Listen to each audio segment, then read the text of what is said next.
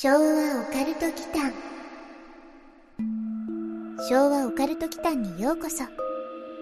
ここは昭和世代のおっさん二人が令和の今実話怪談や都市伝説オカルトスポットについて異なる立場に分かれてゆるーくディベートするチャンネルです。どうぞごゆっくり。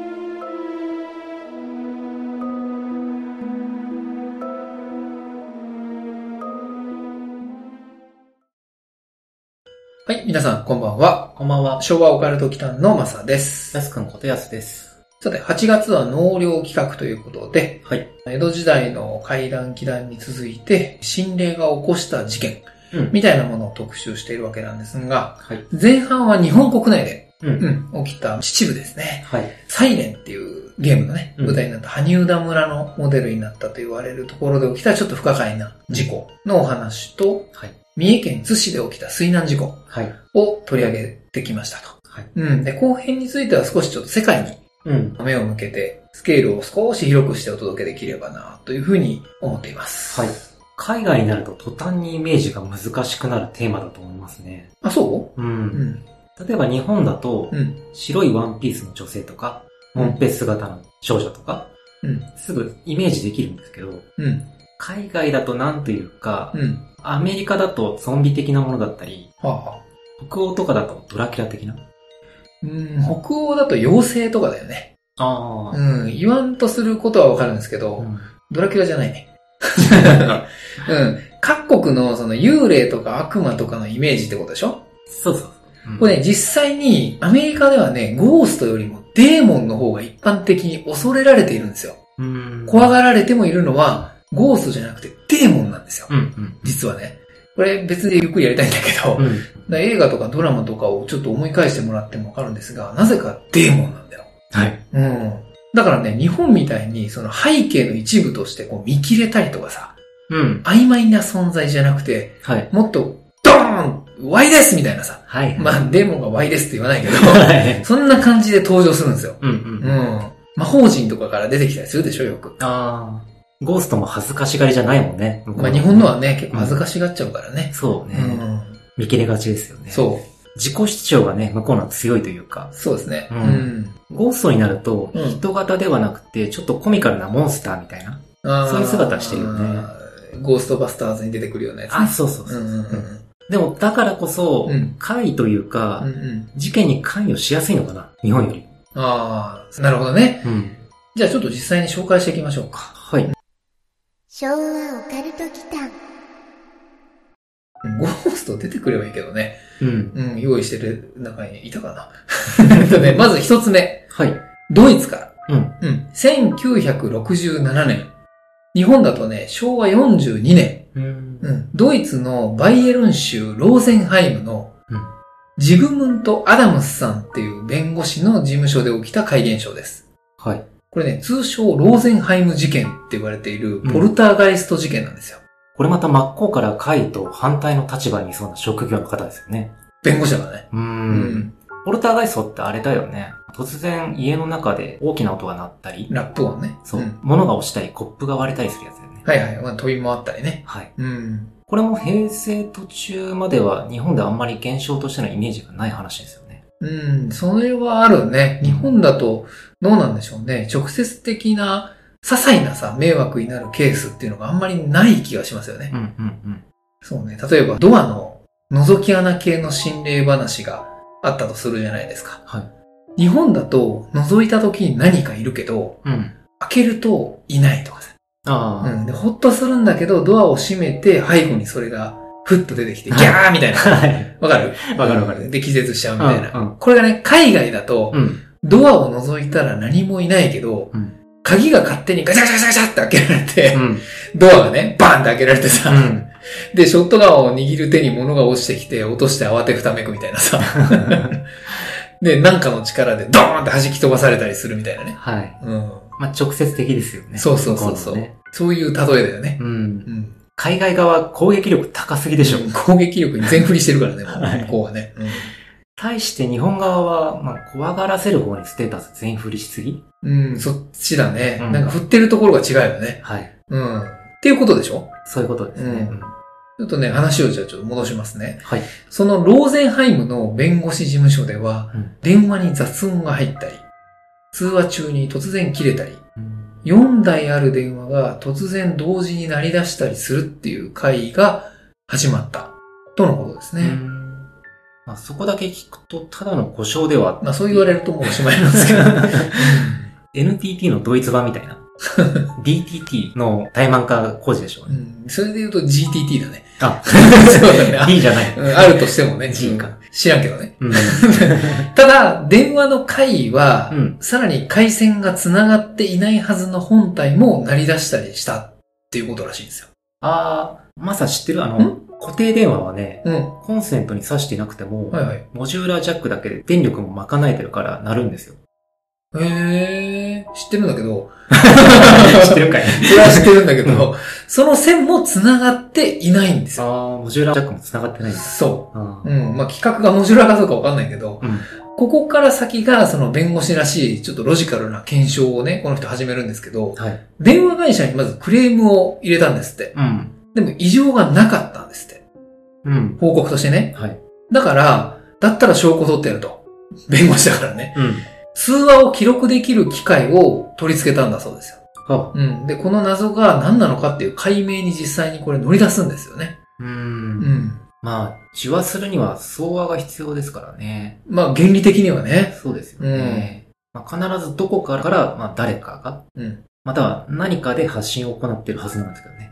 と、弁護士も思ったはずなんですよ。ですよね。うん。で、まあそういう装置とかも取り付けてみたんですけど、でもはい結果、うん。誰も発信していないのに、通話だけが記録されるっていう現象が起きていることがこれ判明したんですよね。うーん。、で、記録ではね、これなぜか、はい。時刻案内、うん。日本で言うと117かな？うんうん。と通話していることになっていたそうなんですよね。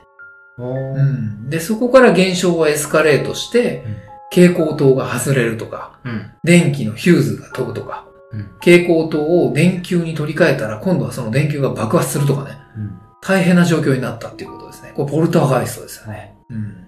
実に興味深い。今、あくびをしながら言ったわけじゃないよね。違う。福山のモノマネだよね。そう。ガガリレオってことね。なんか映画やるからね、新しいのね。うん。これ、科学で解明できますかね？よくわかりませんけど、う電圧強めだったとか。ん。うん。あー、でも、当時の単純な構造だと詳しい人がいれば、うんうんうんそういう嫌がらせできそうじゃないですか。うん。全部電気系だもんね、言われてみるとねうん。うん。うん。弁護士なら恨みも買うでしょうからね。ああ、そこで弁護士っていうせ設定じゃないけど、はい。職業が裏目に出るとはい。いうのは、そっか、なるほどね。確かにね。うんまあ一応これゆるいディベートだからね。はい。うん。そっかそっか。確かに。うん。うん。加害者側の弁護士でさ、うん。まあ無罪にしたとかで、被害者側の親族とか遺族うん。から恨まれるとかは普通にありえそうですもんね。ありそうですよね。これでもね、電気以外にもあって、ほうん。壁にかかっていた絵が回転したりとかね。う。うんうん引き出しがガタガタ動いたりとか、うん。うん。175キロもあるキャビネットがうん。動いたりしたそうですよ。あーうん。あ、そっちは誰かが動かしたのでは？なるほど。あ、リアルタイムもしかして。動いた後に報告されたのか、リアルタイムなのかはちょっと不明なんですけど、うん。文脈から、まあこれどうしようかな。じゃあリアルタイムってことにしましょうかね。あうん。でも、まあ、引っ張れば全部可能なことではあるので、まあ、物理的にね。まあポルターガイスト系って大半そっちに分類されるからね。はい。うん。まあ、引く、押す以外のアクションがあれば、おってなるんですね。やすくんの言う、それ以外のアクションって何？例えば、焼くとか、焼くかどうか煮るとか、茹でるとかね。料理方法じゃなくて。他に何がある？引く、押す。何があるかな？うん。浮く？あ、向くね。ううんん。それはおってなりまあますね。いいレベル感だいぶ変わるけどね。うん。まあね、ゴースト、ニューヨークの幻では、実際には指でやってんだけど、うん現実で浮いて見えてたみたいな描写はあったよね。うんうんううんん。まあ浮くまでいったらさすがにね、うん。信じるしかないけどね。はい。でもさ、電球爆発してるんですけどね、これ。まあでもそれも電気のなんかってことかな？安くん的にはこれはガリレオ案件ってことでしょ？ああ、電圧のね。うん電圧とかでうんいたずらをすればそれもできるっていうことで決着をついてるんだよね。そうですね。うん。うんなるほどね。実に興味深いってやつ？ダブルペア巻きだね。どっちもガリレオだね。どっちも借りる。あ、ダメだ。そしてこの怪現象。うん。うん。女性事務員のうん。アンネ・マリーっていう方がいる時にだけ発生することが分かったんですって。うん。うん。で、試し、試しっていうのかな。この方をね、解雇するとピタリとやんだそうですよ。うん。その情報で確実になりましたあね。絶対今そう言うと思いましうん。これはポルターガイストではないですね。た。ああ、やっぱそう考えちゃう。うん。つまり、そのマリーさんをうんうん辞めさせるための口実ってことですね。ああ、持論展開来ましたね。うん。うん。マリーさんが犯人説ではないんだ。マリーさんを辞めさせるための口実説ですね。口実ってことか。まさかのか。なるほど。つまり、ポルターガイストハラスメント的な？ポルハラ？ポルハラですね。ポル、ポルハラか。そう。マリーさんは何も知らないんですよ。はいはいはいはい。ただ彼女がいる時に、うん。所長がうんガリレオ的な、うん電圧で電球爆発させたり。あらかじめセットしていた釣り糸を引っ張ってね、うんうんうん。部屋を荒らしていたってことなんですよね。なるほどう。ん。175キロの重いキャビネットも。うん、そこは、うん、外で牛とか馬に引かせればあ可能でしょ？あ、なるほど。うんなんか、近代史みたいな話ですね。なるほど。なるほどね。これ逆にそのマリーさんに執着している騒音霊ね。うん要するにポルターガイストで騒音霊でしょ？はい。っていう説はないの？うん。所長が犯人なの。うんもうやめさせたかったんだ。そうねこれじゃあなんでさ、うん。そのポルハラまでしてさ、マリーさんを辞めさせたかったんですかね。ああ、ドイツの当時の事情ってのはわからないんですけど、はいはい。うん。今の日本みたいにうん。解雇しにくい法律とかあったんじゃない一かな回雇ってしまうと、あ、そうそう非正規雇用じゃなくてってことね。そう。ん。正規雇用した女性を解雇しにくいと。はい。そういう法律がなんかあったんじゃないかなって。だからだからといって弁護士がポルハラするの ポルターガイストハラスメントをしてまで、うんもうあなたがやると事務所が大変なことになるからやめてくれませんかっていう、なんか遠回りな気もするんですけどね。っていうか、ごめんね、これまだモノマネしていい？うん。そういうやめ方させるのって、頭悪いと思うんですよね。ひろゆき？うんなるほどね。まあ、この件は何か霊的なものを目撃したとかでもないもんね。確かに。うん。うん。うん。なんか、爆発したりとか、ガタガタ動いたりとか、はい。電話が鳴ったっていうだけだもんね。う。うんん。まあ、安くん説あるかもね。一理あるでしょ？もしかしたらね。んうん。まあ、電話が鳴ってどういう内容が話してたかわかんないんだけど、実際に117っていうか、時刻案内にかけて、一人芝居してた可能性を示唆するわけでしょ、うん。所長さんがはい。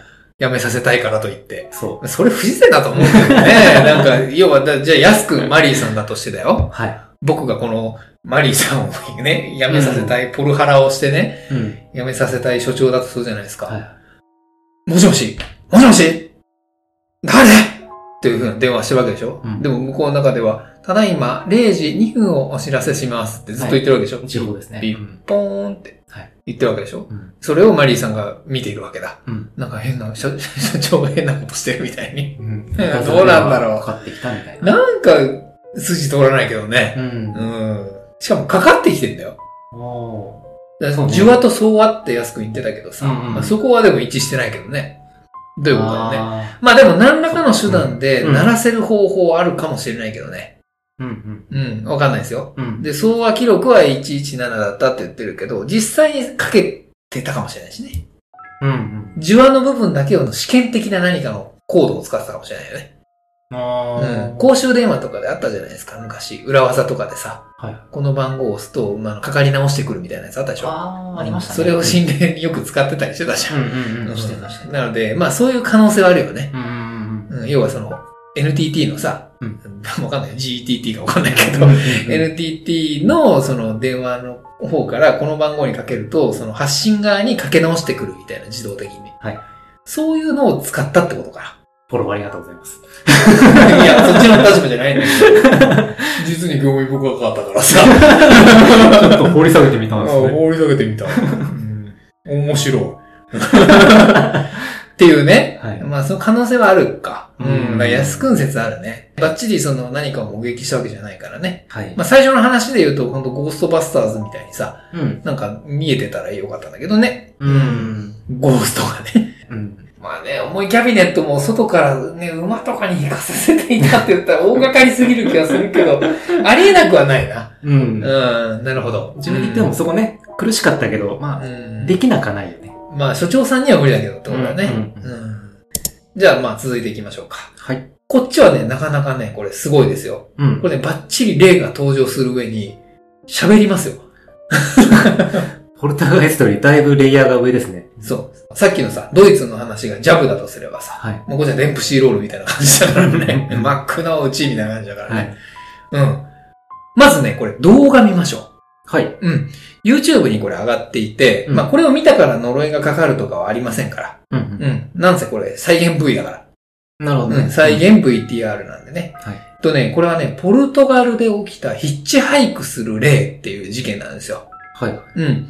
なのでこれ YouTube の方で、うん。うん、貼りますんで、はいうん、リスナーさんもそちらからぜひご覧になっていただければと思います。はい。うん、そんなに長くないんでね。うん。はい。はい。うん動画見ました。どう？うん。うん。これはあれじゃないの？うん。いわゆる本当にあった呪いのビデオシリーズみたいな。ほんのろ？うん。ポルトガル版ってこと？そうそうそうそううん。視聴者が撮った動画にうん幽霊が、みたいな。うーん、ポルノロ？ホルノロ。そうするとなんかちょっとエロいあれみたいな。これ一応動画の中身説明しますね。はい。再現 V なんでね。うんとりあえず。まず、男女が深夜に少し錆びれた郊外みたいなところをドライブしているところから始まってるんですよ。うん。うん。で、まあ、ビデオのモードは夜間撮影モードみたいなね、はい。感じになっていて、で、すると、道の脇の何もないところで、うん。白いワンピースを着た美しい女性が立ってるんですよね。うん。うん。で、仲間たちが止めてやれよ、乗らせてやれよっていうので、そうすると、まあ女性が実際乗り込んでくるんだよね。はい。で、しかも、名乗るんですよ。うん。テレーザっていう風にね。そう。うん。名乗ってテレーザ。る。うん。そう、名乗ってるんだようね。ん。この辺も海外ですね。そう、んそうね。そうね。自己紹介が優先される文化というかね。そうだね。はい言われてみるとそうだね。うん日本だと殺し殺される関係になってもお互い本名も知らないとかですからね。そしてテレーザ、めっちゃ美人。うん。うんまあ、再現 V だけどね。再三言うけど。うん まあ、そういうことだったんでしょうね。うんうん。うん、これ、金髪で儚げな美人だよね。はい。幸の薄そうな感じのね。うんうんうん。まあ、幽霊だから幸薄いんだろうけどさ。はいうん。うん幸ないのか。これ乗せちゃうよね。これは載せちゃうかもしれないですうね。ん。っていうか、事件性を疑ってしまって、これ心配しちゃううんね。逆に？うん、このシーンだとね。はい。うん。だからこそ不自然とも言えるんですよね。不自然。う。前もこんな話をした覚えがあるんですけど、はい。ステレオタイプの幽霊って言いますか、うん。例えばね、髪の毛ボーイッシュだったり、ほ筋肉ムキムう。キムキムキな幽霊ね。あだと、まあそういうタイプじゃないのが、あ。余計にね。まあね、この映像だけで判断するなら本当その通りですよね。うんまあかといってここでボーイッシュな子が現れてもさ、設定的にはこれ別にどっちでもいいって話ではあるんですけど。まあでもほら、アメリカのさ、ホラー映画では最近そこをさ、覆してくるやつあるじゃないですか。うんうんデブの幽霊出てきたりしてるでしあったね。ょ。う。うんん。実際にね。うんっ。ていうのもあったからさ。うんうんさて、映像の方では、はい続きをお話しますと、なんであんなところに突っ立ってたのかっていう質問攻めをするんですよ。うん。うん、まあそれはそうだよね。うん。で、それに対しては結構まあ答えてないんだよね。テレサね。テレーザが。ううんん。で、その質問攻めの中で突然前方を指さして、うんあそこよって発するんだよね。はい。うん。で、続いて、あそこだったの。うんそして死んだの。うん。ドーンみたいな。で、はい横転事故をするっていう、そんな映像なんですよね。うんうんううん。ん。なんでその流れで車が事故るのか、ちょっとよくわかんないんですけど。まあね、うん、そうだね。今ちょっとね、確かにね、モグロ福蔵みたいなこと言ったけど、ドーンって言って別に、ね、車がそこで物理的な何かがあったわけではないんだよね。はい。うん。この話のドライブしていた若者は亡くなってるんだよね。そう、亡くなってる。うん。うん。まあもちろんそのデイビッドっていう生存者が語ってるので、全員が亡くなってるわけではないんですよ。うん。うん。だから多分あれね、運転手と助手席はい。にいた方が亡くなってるんじゃないかな。うん後部座席でテレーザに質問していたのが多分デイビッドだと思うんだけど、うんうんうんチアゴとタニアっていう人物がその時の事故で亡くなったっていうふうに書かれてますね。うー。うんん。これさ、普通に考えると、うん。その、デイビッドがうん。車中で何か揉めたせいで事故が起きて、うん。うん。自分だけ生き残ってしまったから、うん。うん。責任逃れにね、うん。会議を利用したとかじゃないですか。うん。これね、僕もね、最初そう考えたんですよ。うん。うん。練馬マン的にね。ね、今的に？あ、レディーおかしいぞってなったんだけど、はい。その後のね、これ警察の調査で判明したんですが、うん。1983年にうん。実在したテレーザ・フィダウゴっていう方が、うん。その場所で交通事故に遭って亡くなっていたそうなんですよね。うー。うんん。再現部位ということは一旦忘れて、うん。あの映像の通りだとして、うん。過去に交通事故に遭ったテレーザが実在？うん。まあ、ヤスくんが違和感感じている部分はわかりますよ。うん。うん。ヒッチハイクした場所と事故現場の関係でしょ？あ、いや、生身で現れたなら、うん。触れたのかなとか考えてました。あ、そっちね。うんなるほど。そうですね。最初のヒッチハイク地点が全く何の関係もないからね。うん、関係あるのかないのかちょっとわかんないんですけどね。うんまあ、事故に遭って亡くなったっていう情報が出ているので、はい。まあ、事故現場で全て完結するならわかるんですよ。うん。ただこれ徒歩でも行けそうな距離感でしょ？はい。だから手前でヒッチハイクするっていうのは何の意味があるんでしょうねっていうことかなと思ったんだけどね。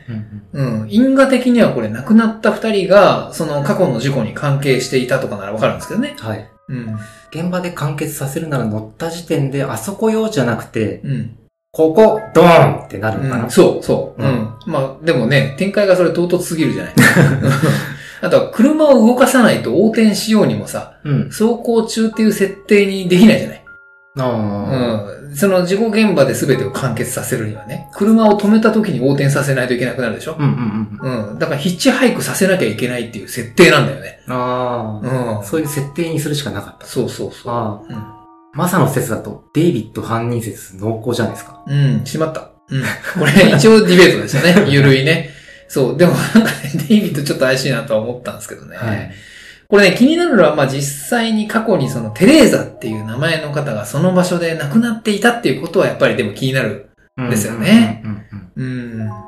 じゃあね、デイビッド犯人説でいくとして、うん。まず事故って頻発する場所があるじゃない？うんうんうん心霊的にじゃなくて、うんなんかスリップしやすいとか、うん急なカーブとかね。そういうところに看板が置かれるらしいけどね。はい、うん。交通標識か。うん。そうそうそう。で、なので、うん。場所が重なるってことは、うんまあ、偶然とは言い切れない。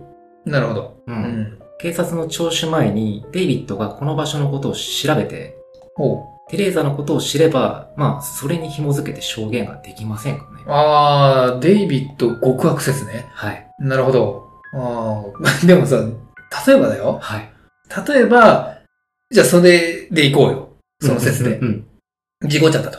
はい。で、なんかデイビッドが後ろで、例えばわかんないよ。なんかやらかして、つまらないモノマネとかをして、それに笑い転げた二人が事故を起こして、横転して亡くなっちゃった、やばいってなったとするじゃない。うんうんうん。デイビッドにやる行動として、まずこの場所で何かあったかなって調べるのだいぶサイコ気質だと思うんだけどね。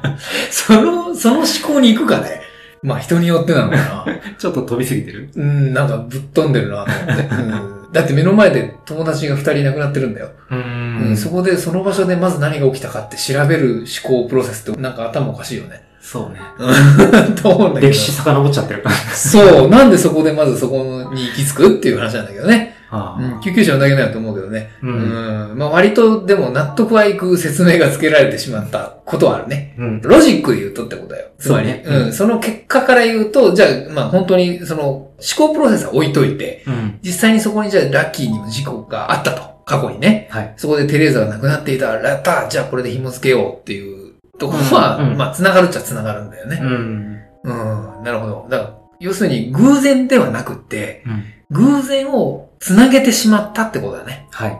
デイビッドが。うん、うんそうだね。ああ、なるほどうね。ん。じゃあこれもあり得るのか？あり得るかな。まあこれうん再現部位だからね、コメントにこれは本当ですって書かれてる人もあったけど、まあそれはないでしょうと思うんだけどね。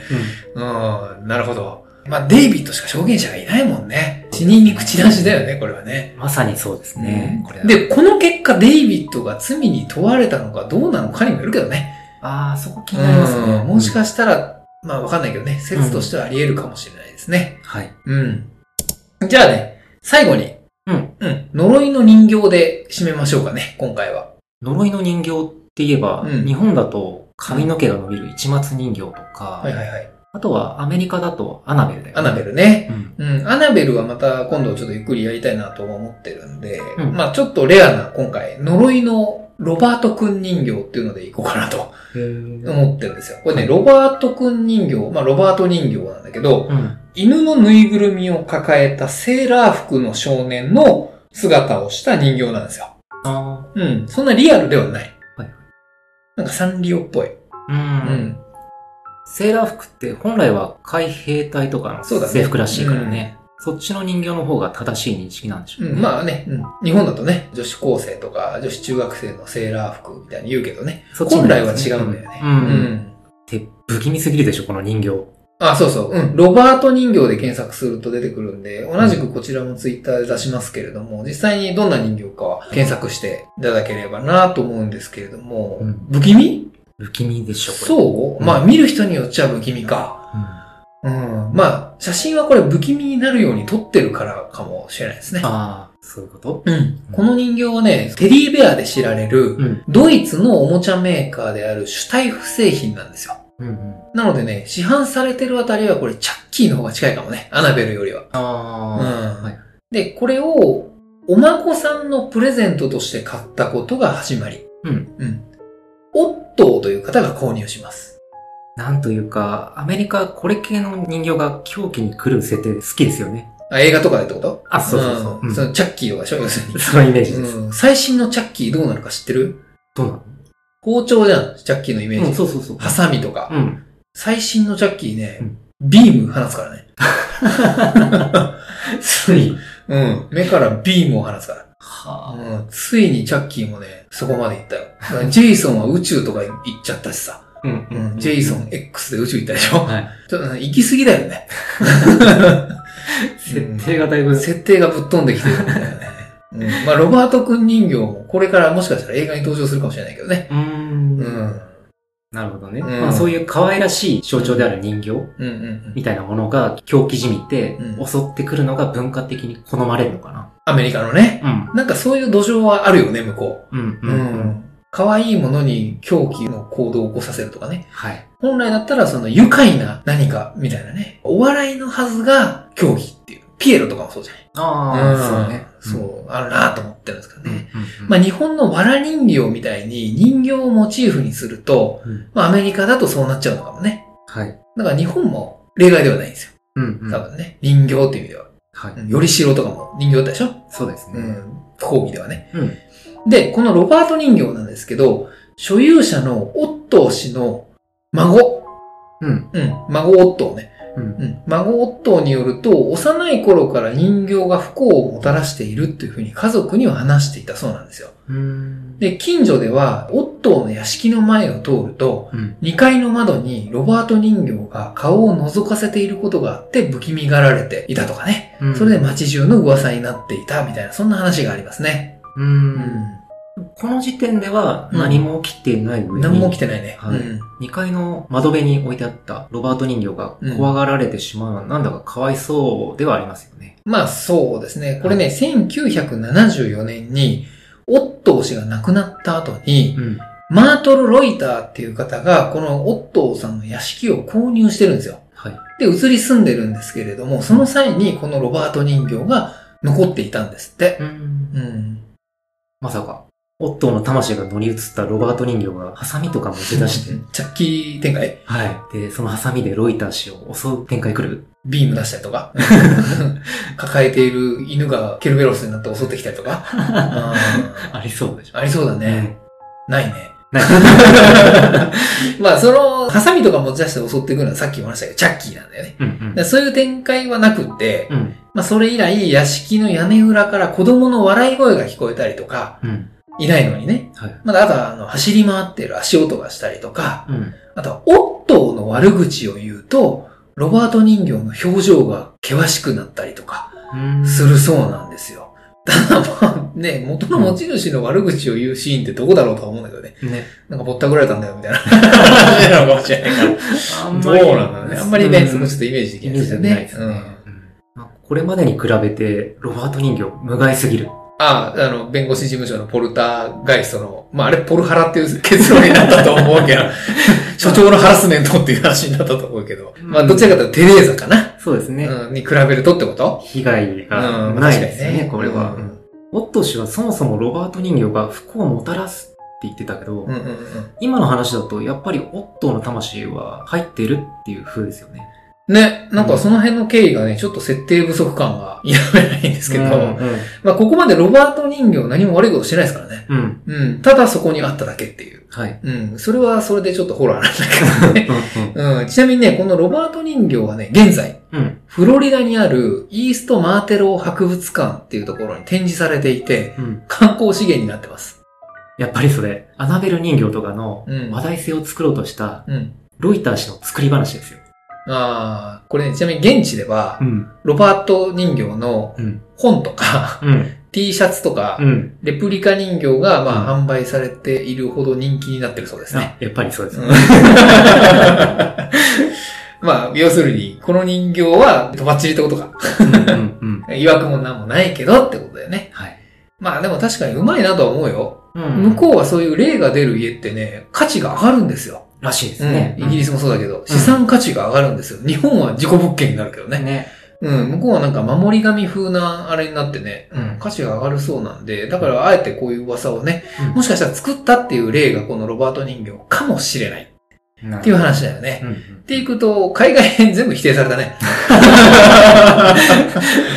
そうね。うん。なるほど。ちょっと否定しやすかったかな？まあ日本に比べてね、確かにね、例を出してみたものの、ゴーストではないんだよね。うん。で、デーモンも出だしてないからね。はい。なんかその辺のゴースト、デーモン系に関しては別でやりましょうか。はいはい。うん。なぜかアメリカではそのデーモンの方が怖がられているっていうね。身近にもしアメリカ人がいたら聞いてみてください。本当に、うん、言うと思うから。うん、デーモン怖えって言うと思うからうんね。うんうん。さてさて、そんなこんなで、夏の納涼企画ということでね。うん。はい。8月とこれは9月かな？うん。初中と残暑見舞い企画っていう感じでお届けしてきました。はい。うん。最後がね、人形だったので、まあ、せっかくなので日本の夏にもあるお盆にね、うん。飾る野菜の人形とか風習についてね、触れて締めたいかなというふうに思います。はい。うん。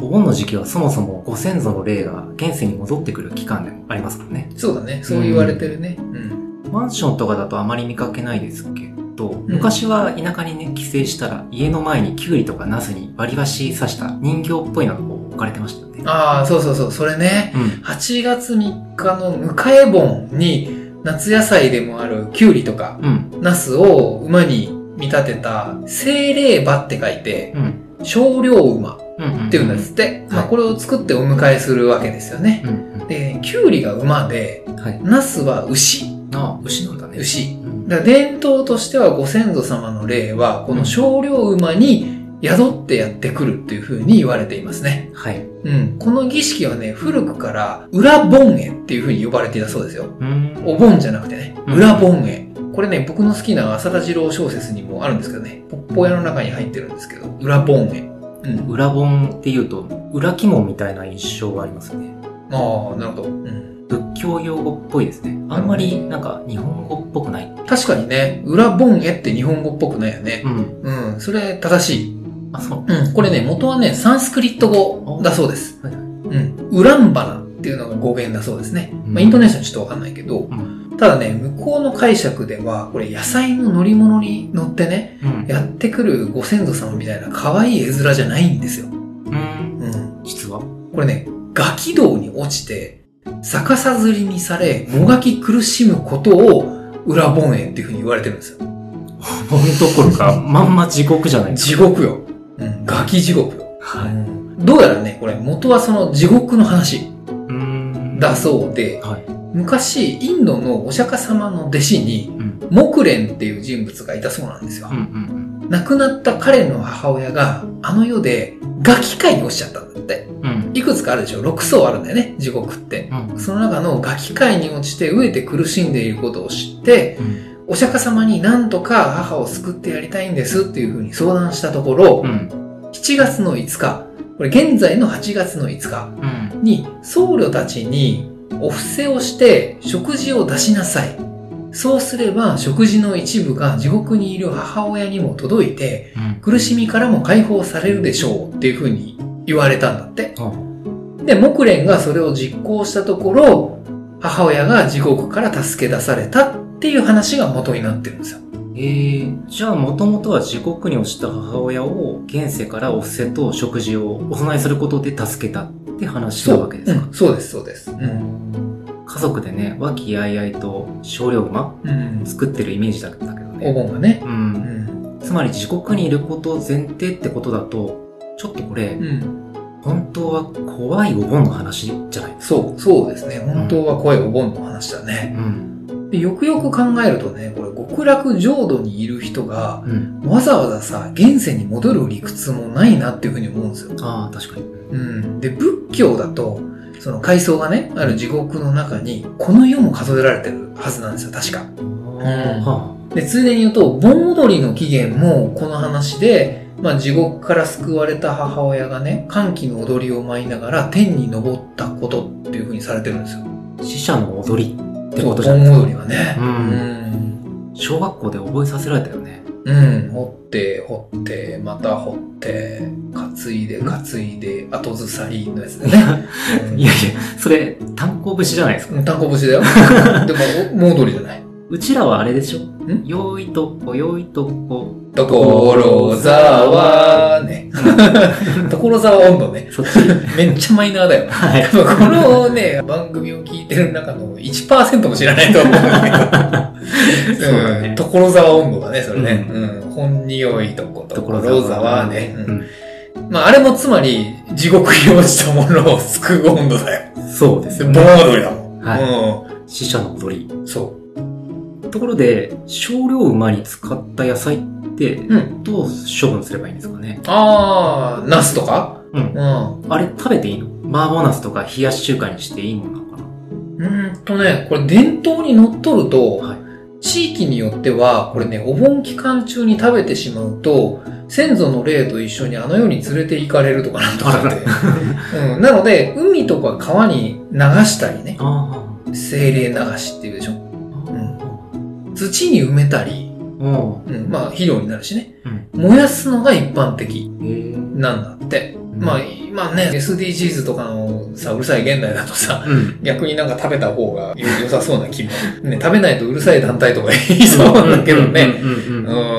どこもそれはやめといた方がいいっていう風には書かれてますね。そう。うん。まあね、地蔵の前に置かれたお饅頭と同じでしょ。うんうん。あえて食べないでしょ。うんうんうんうん。お供えに近いのか。多分ね。あれがね。うん。オカルトな事情の他にもう、ん。炎天下に放置するもんだからね。うんうんうん普通にお腹壊す懸念もありそうですね。うん。まあ、一日外に置いてた野菜はちょっと食べれないよね。ううん。ん。しかも切ってるからさ。ううんん。ナスはさ、すぐ変色しちゃうしね。うん。しぼんじゃうし。はい。まあ、お腹壊しちゃうかもねっていうのはあるよね。だから、まあ、あえて食べないようにしましょうとうんいうことなんだと思うんですけどね。さて、というわけで、納涼企画ということでうん、まあ、8月9月はね、ちょっとこういう聞きながらね、うんあの、涼しい気分になれるようなお話っていうことでお届けしていくわけなんですけれども、はい。秋口ぐらいにはまた涼しくなってくるので、うんまあ、この頃はまたちょっと違う方向で、また未解決事件とかね。うん、行きたいと思うんですけどね。あんまり僕らあんまりこういう心霊系とかって実は少なかったので、まあいい機会だったなとは思うんですよね。はい。うん。またちょっと反響があれば、うんうん、こういう話も持っていきたいかなとは思いますので、そうですね。うん、よろしくお願いします。はい。うん。じゃあ今日はこんなところで。はい。はい、ありがとうございました。ありがとうございました。